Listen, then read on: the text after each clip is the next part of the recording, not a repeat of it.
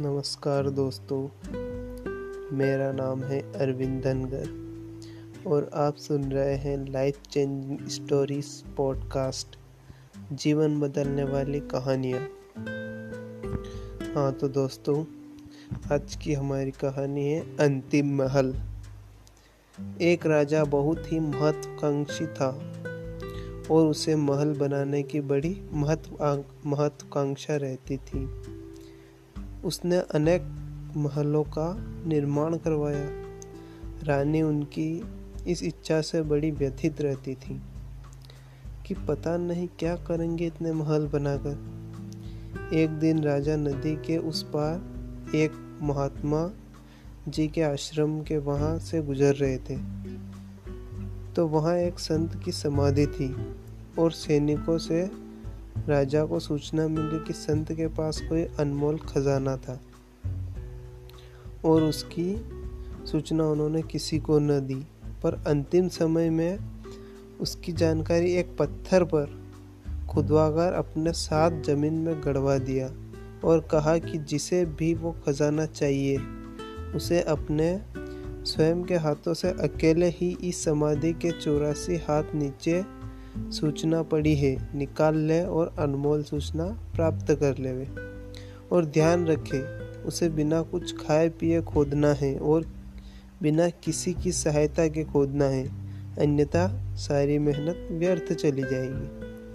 राजा अगले दिन अकेले ही आया और अपने हाथों से खोदने लगा और बड़ी मेहनत के बाद उसे वो शिलालेख मिला और उन शब्दों को जब राजा ने पढ़ा तो उसके होश उड़ गए और सारी अकल ठिकाना आ गई।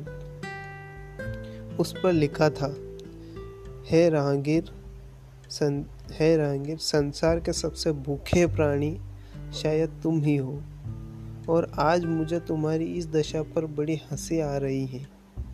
तुम कितने भी महल बना लो पर तुम्हारा अंतिम महल यही है। एक दिन तुम्हें इसी मिट्टी में मिलना है। सावधान राहगीर जब तक तुम मिट्टी के ऊपर हो, तब तक आगे की यात्रा के लिए तुम कुछ जतन कर लेना। क्योंकि जब मिट्टी तुम्हारा ऊपर आएगी तो फिर तुम कुछ भी न कर पाओगे। यदि तुमने आगे की यात्रा के लिए कुछ जतन न किया तो अच्छी तरह से ध्यान रखना कि जैसे ये चौरासी हाथ का कुआ तुमने अकेले खोदा है बस वैसे ही आगे की चौरासी लाख योनियों में तुम्हें अकेले ही भटकना है। और है राहगीर, ये न, ये कभी न भूलना कि मुझे भी एक दिन इसी मिट्टी में मिलना है। बस तरीका अलग अलग है। फिर राजा जैसे तैसे करके उस कुएँ से बाहर आया और अपने राजमहल गया। पर उस शिलालेख के उन शब्दों ने उन्हें झकझोर रख झकझोर के रख दिया और सारे महल जनता को दे दिए और अंतिम घर की तैयारी में जुट गया।